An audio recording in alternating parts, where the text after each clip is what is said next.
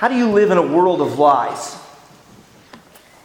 If you consider yourself to be a person of truth, a preserver of truth, perhaps even a preacher of truth, then how do you live in a world of lies? Perhaps you just want to plod along, keep your head down, keep going, but the lies, the deceit, the warlike words, they just keep coming. How do you live in such distress? How do you live in a world of lies? Lies tear all kinds of things apart, don't they? They tear apart reputations. They tear apart relationships. They tear apart republics. Sometimes the lies that we hear in this world make indirect contact with us, but sometimes they are a direct assault on the soul and on our character. We've all lied, and it's likely that we've all been lied about. Has that ever happened to you? Have you ever been lied about?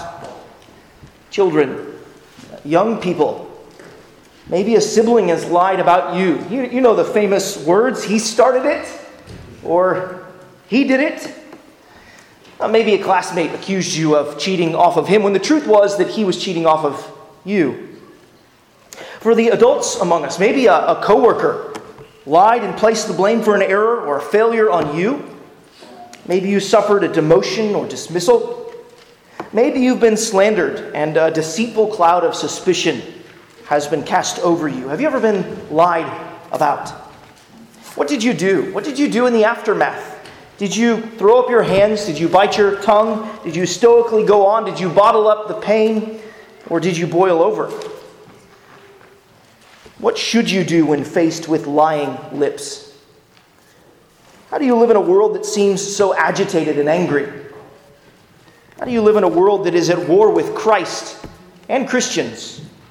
Maybe you've felt the scorn of the world.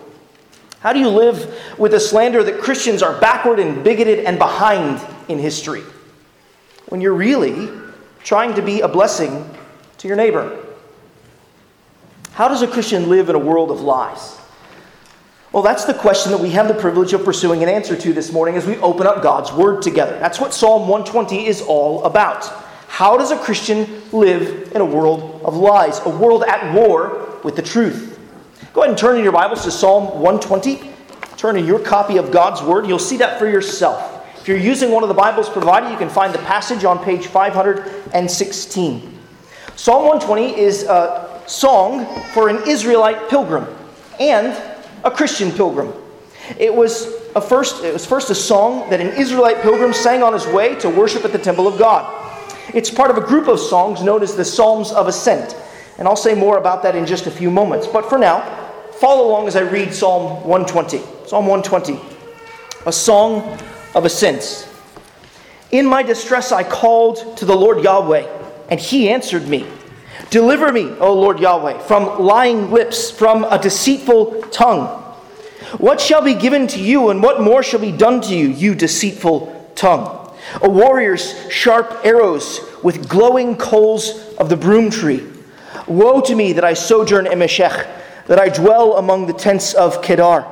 Too long I have had my dwelling among those who hate peace. I am for peace, but when I speak, they are for war.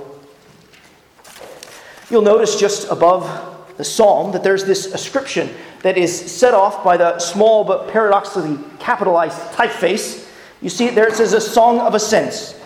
Some translations might say a song of degrees or a song of going up. Here, the ESV uh, tr- phrase is translated a song of ascents. If you were to scan the next 15 Psalms or so, you would see that phrase turn up over and over again. These 15 songs were likely sung by Israelite pilgrims on their way to the feasts in Jerusalem, prescribed in the law of Moses. So, why a song of ascents? Well, uh, Jerusalem, it's set on something of a mountain. So, whenever you go to Jerusalem, you're, you're going up, you are ascending. And so that's what's happening here. This was true physically, you're going up to Jerusalem, but we might even suggest that there are, are spiritual connotations that can be applied as well. Going up to Jerusalem means going up to worship, going up to meet with God. It's also possible that these songs were sung by those Israelites who were coming up out of exile and returning to Jerusalem. But the most common view held by scholars is that these were songs of pilgrims on their way to the annual feasts uh, in Jerusalem. These were songs that pilgrims would sing along the way. And of course, uh, they're part of a larger collection of songs and prayers and poems of the ancient people of God that we know as the book of Psalms. The Psalms were composed, collected, and arranged into five books. Our Psalm 120 is inching its way toward the middle of the fifth book in the Psalter, in the Psalms. And these, this book, these books were carefully compiled to craft a single message about God's work in the world. They are connected in one way or another to each other and to the whole message of the Bible about what God is doing. They call God's people to pray and to praise. Over the next several weeks, we're going to begin to learn from uh, the first few Psalms of this Psalms of Ascent, and we need to, to recognize a couple of points of connection for us, for our lives as Christians. These ancient songs, they're relevant to us. They are God's word to us. As 1 Peter reminds us, Christians are pilgrims, sojourners, exiles who are plodding along. And one day we too will reach the glorious house of God. By grace, we will reach the heavenly Jerusalem. We are marching on earth and we're making our way to heaven. We too are going up. We are going up to glory. We are looking forward to the day when we will see our Savior face to face. And what a day of rejoicing that will be. And on that day, we will leave behind this world of lies and war, and we will be with Jesus, the one who is the way, the truth, and the life. These Psalms, they teach us how to make our pilgrimage with faith, hope, and love. These songs, they teach us how to be hearty, healthy, and heavenly minded Christians during the course of our sojourn here on earth. They teach us how to be Christians that can endure sufferings and sorrows in this life while keeping our eyes on Jesus and our home in glory with Him as we sojourn. But what particular help does Psalm 120 give us? Well, Psalm 120 teaches us to pray, to pray for deliverance, to remember God's justice, and to be a lover of peace who longs for paradise. If you're looking for the message of Psalm 120 boiled down to a single sentence, then that would be it. In a world of lies, pray for deliverance. Remember God's justice. Long for peace, or be a lover of peace, and long for paradise. In verses 1 and 2, the psalmist he prays for deliverance. In verses 3 and 4, he remembers God's justice. And in verses 5 to 7, we learn that the psalmist is a lover of peace who longs for paradise. This is how we pilgrim through a world often at war with the truth. And those three points, they're going to form the outline of the rest of the sermon. Let's begin to unpack the first point and lesson of the psalm pray for deliverance. Read verses 1 and 2 again there. In my distress, I called to the Lord Yahweh, and he answered me. Deliver me, O Lord Yahweh, from lying lips and a deceitful tongue. These two verses are wonderfully crisp and clear, aren't they? We sh- what should a, a believer do when distressed by deceit. Call upon the Lord, pray for deliverance. These two verses are striking, especially if they're set against the backdrop of the previous psalm, Psalm 119. As you may know, it's the longest psalm in all of the Psalter, and it is an extended meditation on the truthfulness and trustworthiness of God's Word. So, anyone immersed in God's truthfulness and trustworthiness is going to be distressed by deceit. It's so appropriate that Psalm 120 follows on the heels of 119.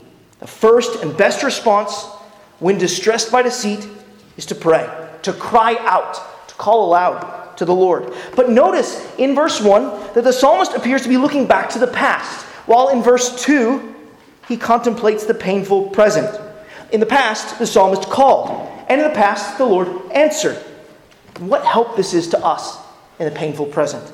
It is good to remember the faithfulness of God in the past as we look to Him for help and deliverance in this painful present. Past answers to prayer, past acts of deliverance encourage us to pray in the present. God has been faithful, and He will be again. So we give ourselves to prayer. And as we pray, we need to remember God's past faithfulness. And we also need to remember who He is. Observe that the psalmist, he doesn't just call out to anyone. No, he calls out to the Lord Yahweh.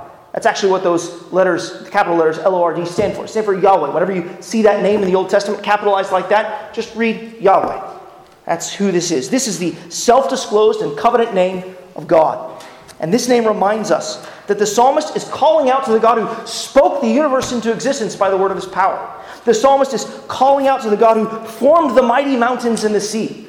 The psalmist is calling out to the God who kept his promises to Abraham, to Isaac, and to Jacob. The psalmist is calling out to the God who heard the cries of his people who were enslaved in Egypt, and he delivered them.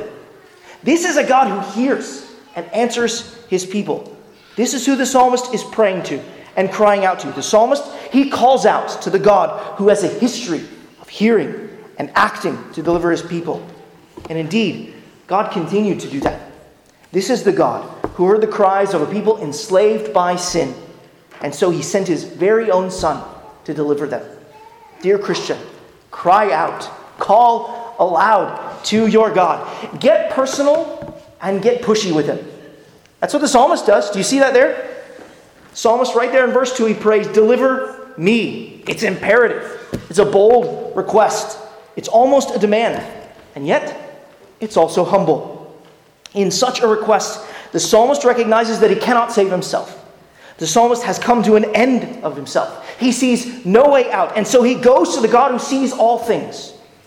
He is in need of help, and only God can help him. Have you come to this realization? Have you come to see that you need divine help? Help from God, deliverance from your sin. This psalm, the psalmist, he's facing enemies. He's facing, honestly, foes that do not fight fair. We, we don't really know who they are. The text doesn't tell us. Uh, maybe he's facing neighbors who are accusing him of various things, facing slander in various ways. We, we don't quite know. But the, the fact that this is very general allows any believer to really pick up this psalm and pray it facing their own circumstances. These foes, they lie and they deceive. They tarnish his reputation. They slander, they sully his good name. And what does he do? He prays. One Christian remarked, Treachery filled his enemies, and misery filled him. So he filled his heart and mouth with prayer. Often we think very little of lies until they're an assault on us. Distress. Distress ought to drive you to pray. If you are in distress and you are not driven to prayer, then you are trusting in your own strength, a strength that is far inferior to the infinite God. Transfer your trust from yourself to Yahweh and begin with prayer. I wonder, does any of this make you think, how, how did we get here?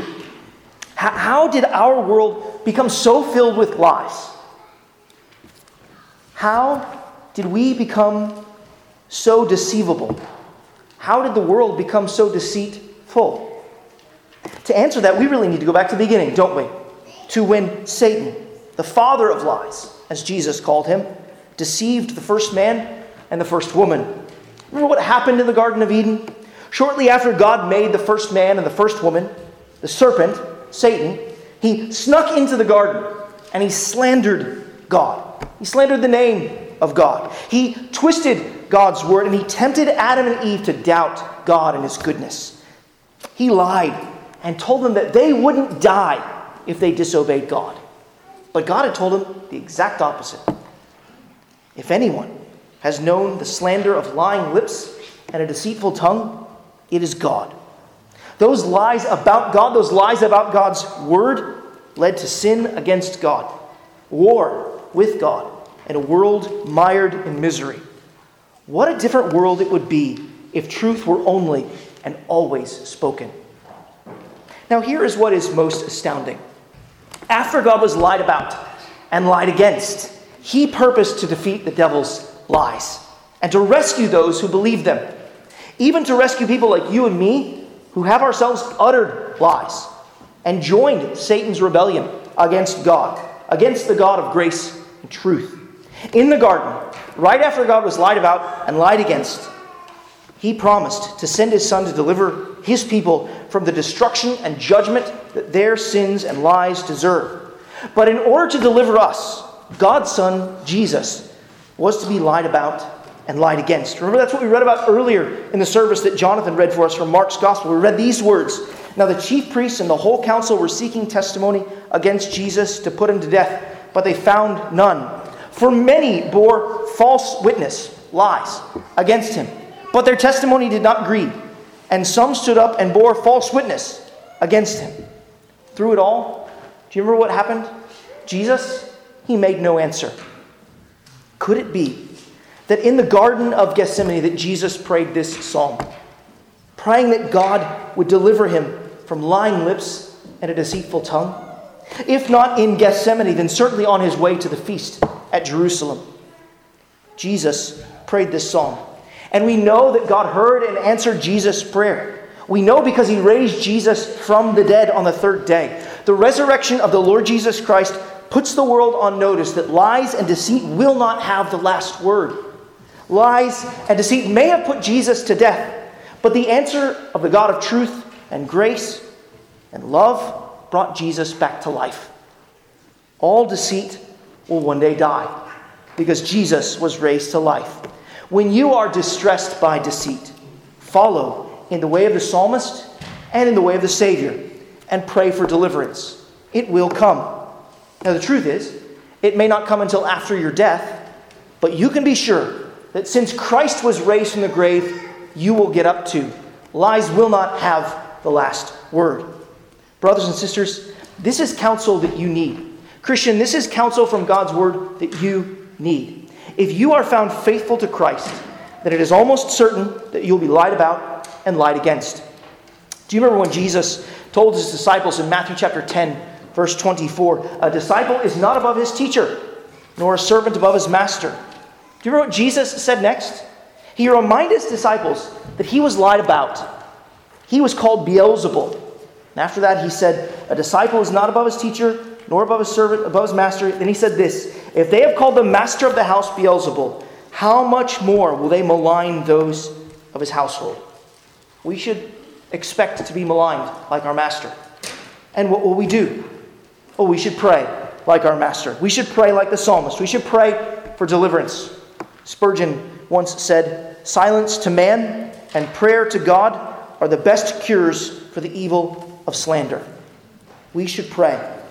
And we should remember God's justice. Life in a world of lies demands that we remember God's justice. That's the second lesson of Psalm 120. Those distressed by deceit should pray for God to deliver them, and they should remember God's justice. Take a look at verses 3 and 4 again. Read Psalm 120, verses 3 and 4. What shall be given to you, and what more shall be done to you, you deceitful tongue? a warrior's sharp arrows with glowing coals of the broom tree. Deceit, it can be dizzying. It can lead to questioning, and that's what the psalmist does here. He asks, What judgment will be delivered to deceit? There's hope and there's faith in that question.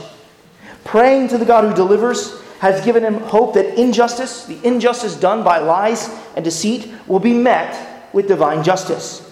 And we know the psalmist is looking for justice to be done by the very way he frames the question. It's not immediately apparent to us in our English translations, but the original Hebrew conveys a phrase that's found elsewhere in the Old Testament. There's a, a common Hebrew oath that goes something like, May God do so to you and more also. And that's the language that's underneath the psalmist's question. This kind of language that's found in places like Ruth, 1 Samuel, 1 Kings. It's, it's sometimes an oath asking God for judgment on a party if that party is found unfaithful. And the aim of the oath here, phrased in the form of a question, is to bring the deceitful tongue, the unfaithful tongue, under God's judgment. The psalmist is asking, What kind of commitment to judgment does God have against you, O deceitful tongue? What will God do to you and more also, you deceitful tongue? And verse 4 is his answer. He says, Well, let me tell you what kind of judgment God is committed to giving you, you deceitful tongue. He says, God, the divine warrior, has sharpened his arrows and he's aimed them at you, deceitful tongue. God, the divine avenger, has the hottest fire prepared for you, you deceitful tongue. You are in the path of God's arrows and his fiery wrath. This maledictory oath attached to the righteous anger of the sovereign God is frightening. We know arrows, but a broom tree we're less familiar with. This is apparently a kind of large bush or small tree uh, that grows in Palestine, Arabia, and Egypt. This is apparently uh, is especially found around the Dead Sea, and its roots, scholars say, especially burn long and hot. So, why does the psalmist choose these images to condemn the deceitful tongue? Why arrows and fire? Because the punishment must fit the crime. The psalmist chooses these images because this is what the tongue does it pierces like an arrow, it sets all kinds of things on fire. Consider Psalm 64, verse 3, where we read that the wicked aim bitter words like arrows. The deceitful, they have fired their arrows. And the psalmist is remembering that God, in his justice, will fire his arrows too. And he will hit the mark. In his justice, God will repay injustice done by the same means. And fire? Well, as James chapter 3 verse 6 says, the tongue is a fire, a world of unrighteousness. The tongue is set among our members, staining the whole body, setting on fire the entire course of life, and set on fire by hell. Yahweh, God, will fight fire with fire. The punishment will fit the crime. Only consider that the damage done by a finite man will be met with the unflinching justice of the infinite God. Sin and the slander of sin is first and foremost an assault on God. To tamper with truth is to tussle with God. He was the one who said, Thou shalt not bear false witness. There's comfort here in Psalm 120. God will judge his enemies and the enemies of truth. He will bring justice to injustice. It's a comfort to know that we don't have to take vengeance because God will. God will right all wrongs. We can entrust ourselves to God, to Him who judges justly when we're lied about. There's comfort here. But there's also confrontation here. We have borne false witness. And don't lie to yourself, thinking, I've never told a lie. Friends, there have been times where we've intentionally left a, long impression, a wrong impression or left something out. That could be a form of, of lying or deceiving. There have been times where we've exaggerated one thing to diminish another so as to hide the truth. We've likely misrepresented something or someone, or we've simply flat and flatly contradicted the truth. We've, we've fired our arrows. We've set the truth on fire. And the Bible teaches us that God will judge it, that God will judge us. In fact, the very end of the Bible tells us what God will do to those who do not repent of their lies. Revelation 21 8 says this But as for the cowardly, the faithless, the detestable, as for murderers, the sexually immoral, sorcerers, idolaters, and all liars, their portion will be in the lake that burns with fire and sulfur. Isn't it amazing that lies are at the end of that list? As if the list escalates. God will judge with fire the cowardly, the faithless, the detestable, murderers, the sexually immoral, sorcerers, idolaters, and all liars. Lies were one of the first assaults on the God of truth, and they arouse his righteous wrath. We are tempted to look at the justice of God in Psalm 120 and think of others. That's not wrong to a certain degree, but we have told our lies Friends, in the course of our lives, we've lied, we've deceived, and therefore we are in danger of facing God's infinite, eternal, and fiery wrath against our sin. God is just, and He will not let any sin go unpunished. And too often we forget that apart from Jesus, we are enemies of God and deserving of His arrows and fire. So, what is our only hope in the face of God's fiery justice. Our only hope is to believe that God brought forward that final wrath against our sin in time and He poured it out upon His one and only Son on the cross. Our only hope is to believe that Jesus, who never spoke a word of lies, who was always free from deceit, that Jesus received our wrath, the wrath that our sins deserved, in His body on the tree. Our hope is only in Jesus Christ. If you want to escape the fiery wrath of God on the last day that Revelation talks about, then your only hope is to trust that Jesus lived for you the life that you have not lived, the life of perfect truth. That Jesus died for you, the death that your sins deserve, and that Jesus was raised from the grave for the forgiveness of your sins, the complete forgiveness of all of your sins. So, friend, what will you do? Will you receive the Lord Jesus or will you receive God's wrath? Turn from your sin and trust in the Lord Jesus. Hide yourself in Him and follow Him each day. Brothers and sisters, this is our call. The first application that we must make concerning this psalm is that we must trust that Jesus was paid the punishment for our sins. We must remember the cross. And as we remember that Jesus bore our punishment in his body on the tree, we must die to deceit and lies and live unto righteousness. We must be those in whom there is no deceit found in our mouths.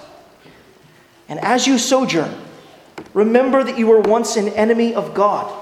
And now that God, in His mercy, through His Son, makes you His friend.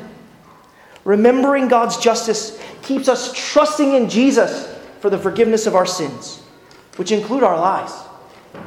You can even now pray this psalm, asking that God will redeem and rescue those who sin against you through slander and deceit. You can pray that God, in His kindness and mercy, will cause your enemies to repent and for their sins to be punished in Christ and His death on the cross. Remembering God's justice helps in a myriad of ways. You can remember God's justice against your sin and ask Him to keep your tongue from evil and your lips from speaking lies. Children, youth, young people, make this a prayer. Make Psalm 34, verse 13, a prayer, a memory verse. It says this Keep your tongue from evil and your lips from speaking deceit. When mom and dad are asking you what happened, tell the truth. T- tell the truth. Lies begin to snowball, they grow. Lies often require more lies. When you lie, you sear your conscience and it becomes easier to lie again and again. When mom and dad are asking what happened, tell the truth, even if it means, especially if it means that you are confessing what you have done wrong. Remember Psalm 34:13, Keep your tongue from evil and your lips from speaking deceit. And remember Proverbs 28 13, where God says to you, Whoever conceals his transgression will not prosper, but he who confesses and forsakes them will obtain mercy. Those who confess their sin to God and seek him for mercy will find it. Remembering God's justice helps us in other ways too. Remembering God's justice keeps us from taking justice into our own hands, especially while we wait for the judge to come and make all things right. Remembering God's justice helps us be patient and trust the Lord in this life. Life in a world of lies should lead us to pray for deliverance and should lead us to remember God's justice. But Psalm 120 teaches us another lesson about life in a world of lies, too. As we sojourn here, we should love peace and long for paradise. That's the third point. Love peace and long for paradise. See if you can spot those themes in the last three verses of Psalm 20. Follow along now as I read Psalm 120, verses 5 to 7. Woe to me that I sojourn in Meshech, that I dwell among the tents of Kedar. Too long have I had my dwelling among those who hate peace. I am for peace, but when I speak, they are for war. How does a Christian live in a world of lies? You love peace and you long for paradise. Let's begin there at the end. In verse 7, you see that the psalmist says, I am for peace, but when I speak, they are for war. And in the Hebrew, this is pretty, pretty fascinating. It's literally, I am peace. It's just that short, I am peace. It's as if the, um, the totality of the psalmist's character is peace, right? Peace is his whole person and persona. Everything he communicates is peace. Everything he seeks to accomplish is oriented at peace. Every word he speaks aims at bringing peace. And yet, at every turn, he faces hostility and hatred. He faces opposition and obstinacy. He faces men who want to wage war against him. How can our minds not run to the Lord Jesus Christ when, when thinking about this verse? Jesus came to make peace, didn't he? And wasn't his whole person and persona characterized by peace? He, he told the warlike waves, Peace, be still. He told disease ridden bodies, He set them at peace when He healed them. He put men and women at peace with God when He forgave their sins. Jesus truly is the Prince of Peace. And yet, at every turn, He faced hatred and hostility, He faced opposition and obstinacy. When He forgave sins, He was accused of blasphemy. When Jesus taught on the unwavering love of God, the Pharisees tried to test him and trap him. When Jesus raised Lazarus from the dead, when he brought a dead man back to life, the Jewish religious leaders made plans to put him to death. They hired out Judas to betray him.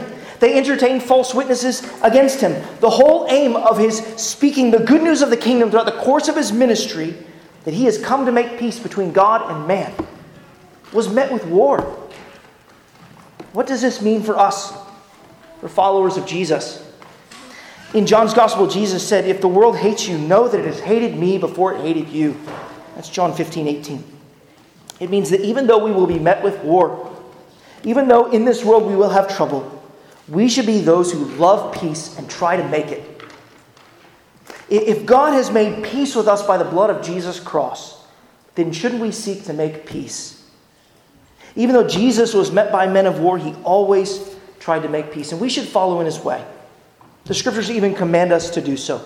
Paul says in Romans chapter 12 verse 18, if possible, so far as it depends on you, live peaceably with all. Elsewhere Paul says, live peaceful and quiet lives.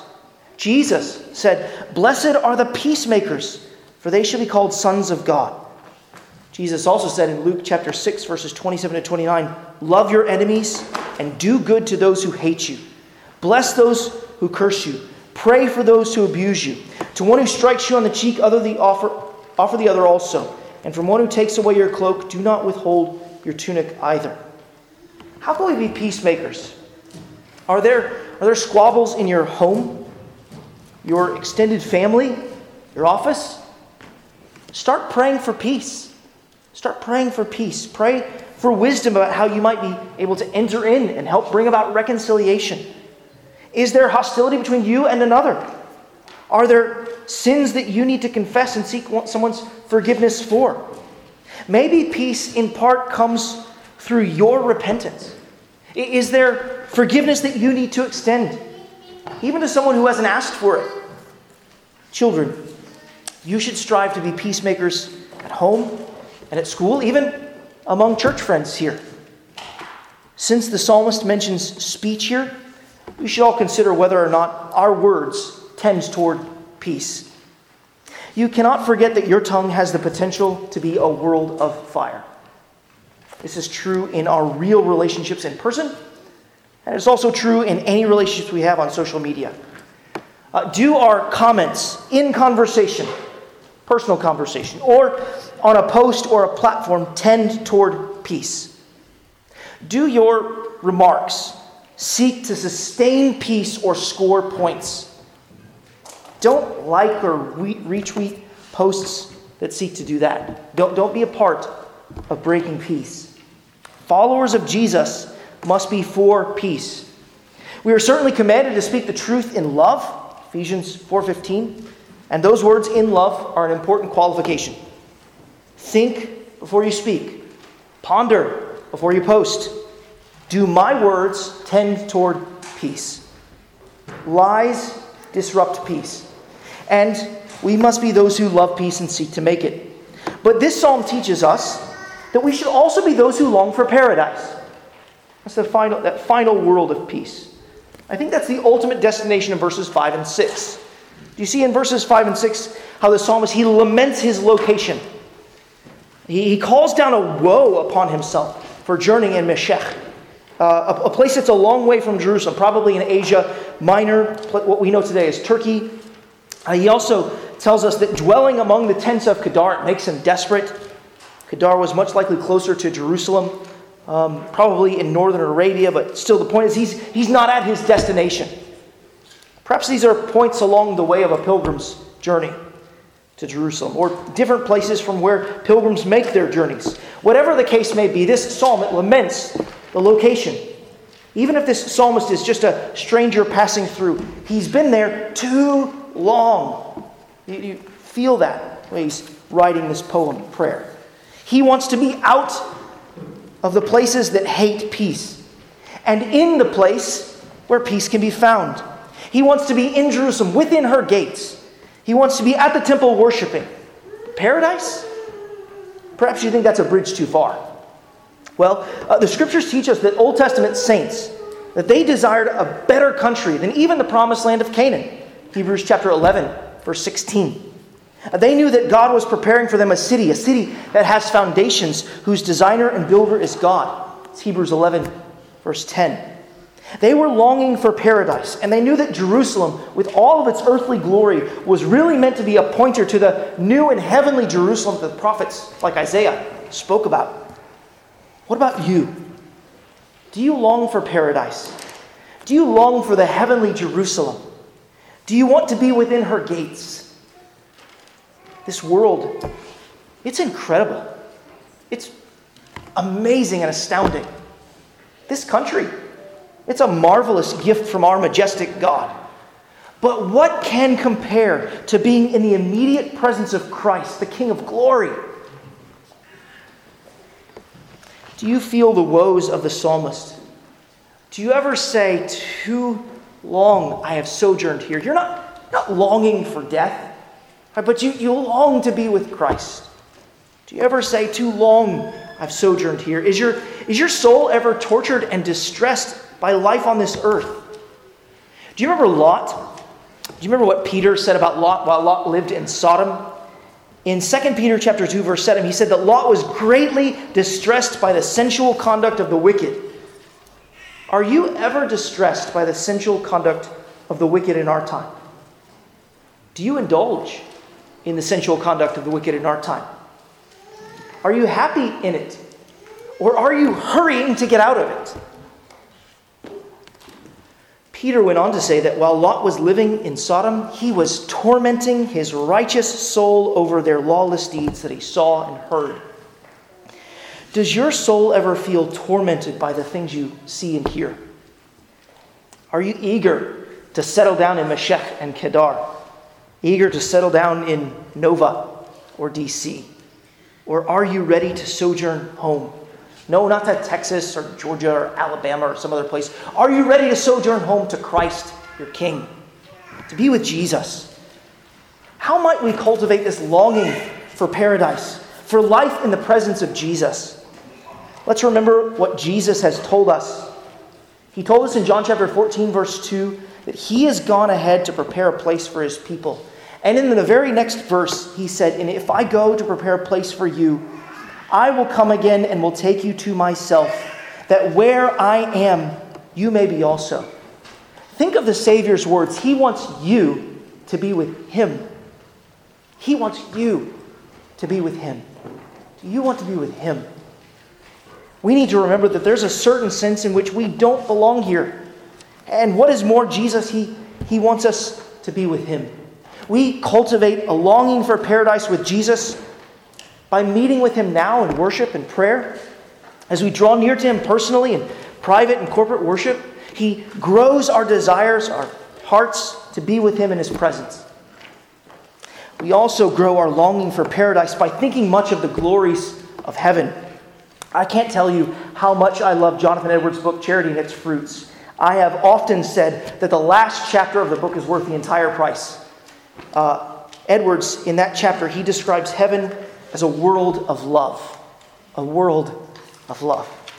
Think about this world of lies in contrast to heaven as a world of love. Listen to how he describes heaven in one section. In the paradise of love, where everything is filled with love and everything conspires to promote and kindle love, love shall never grow weary nor decay, but the soul shall more and more rejoice in love forever. You can live in this world of lies when you remember that you are headed to a world of love, where your Savior's love outstrips your love. You can live in this world of lies when you remember that you're headed to a world of love. But you've got to get on the road. You've got to get on the road. And that's what I want us to think about as we conclude. One commentator, he referred to this Song of Ascent, this first in the Songs of Ascent, Psalm 120, as the song of the start. I like that because it reminds us where the songs of ascent begin. But I like it for another reason too. It reminds us that we need to get started, that we need to get on the road.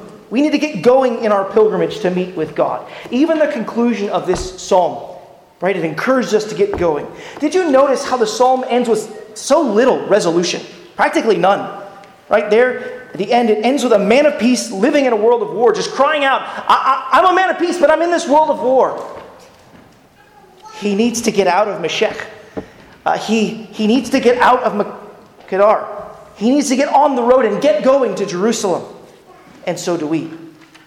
How do we live in a world of lies? We pray for deliverance, that God will bring us home to Himself uh, we remember God's justice, that God's justice against our sins have been satisfied in the life, death, and resurrection of the Lord Jesus Christ. We give ourselves to making peace because Jesus has made peace with us by the blood of his cross. We live in this world of lies. We long for heaven and home because that's where our Savior dwells. This is how we live in a world of lies each new day. We get on the road. We've dwelt here but we're destined for heaven. Day by day, we meet with Jesus in God's Word, and prayer. Week by week, we meet with God's people in worship. This is how we walk along the road together. It's how we keep going. Christian, life in this world of lies can be hard, but you are almost home. You are almost home. Do not give up now. Keep going. Get on the road. Stay on the road. You will soon see Jesus face to face.